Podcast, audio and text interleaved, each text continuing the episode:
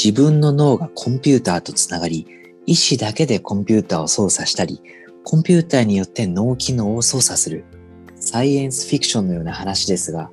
すでに技術は存在していて、現在、欧米の企業、スタートアップでは実用化に向けた動きが加速しつつあるんです。欧米メディアが関心を寄せる一社が、テスラの CEO、イーロン・マスクが2016年に設立したニューラリンク。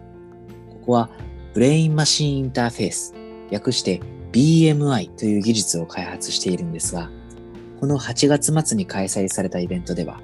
脳波を読み取る微小デバイスが頭に埋め込まれた豚と、その豚の脳波をリアルタイムでモニタリングする様子が公開されました。この BMI の領域では、イーロン・マスクの知名度もあって、ニューラリンクの名が広く知られるようになっているんですが、実はニューラリンクに並ぶ、またはそれ以上の技術を持つスタートアップも少なくないと言われていて、そうした有望企業への投資も始まっています。例えば、ケンブリッジ大学の元研究者たちによって2015年に設立されたスタートアップ、バイオス。ここが開発しているのは脳と身体器官を結ぶ神経情報を書き換えて病気を治療するテクノロジーです。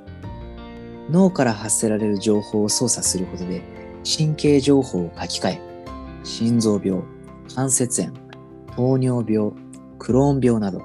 現在の医学では治療が難しいとされる病気の改善を目指しています。2021年には臨床試験を開始する予定です。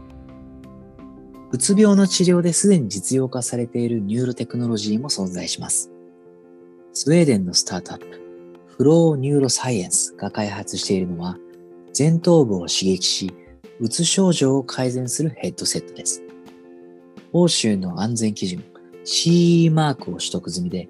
自宅で利用できる初のうつ病用ヘッドセットとして2019年にローンチされました。すでにイギリス・ロンドンにあるハーレーストリート病院では、このヘッドセットを使った治療が提供されています。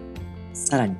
2013年に eBay が8億ドルで買収したオンライン支払いスタートアップ、 Braintree の創業者、ブライアン・ジョンソンが始めた Kernel というこちらのスタートアップは、2020年5月に脳の活動を読み取る2つのデバイス、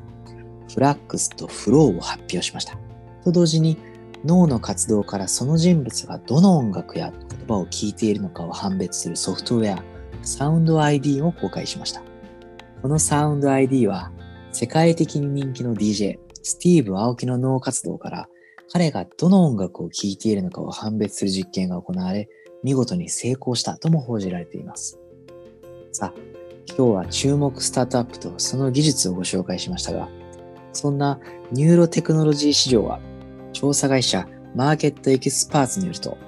2018年時点で世界市場の規模が90億ドル、約9300億円。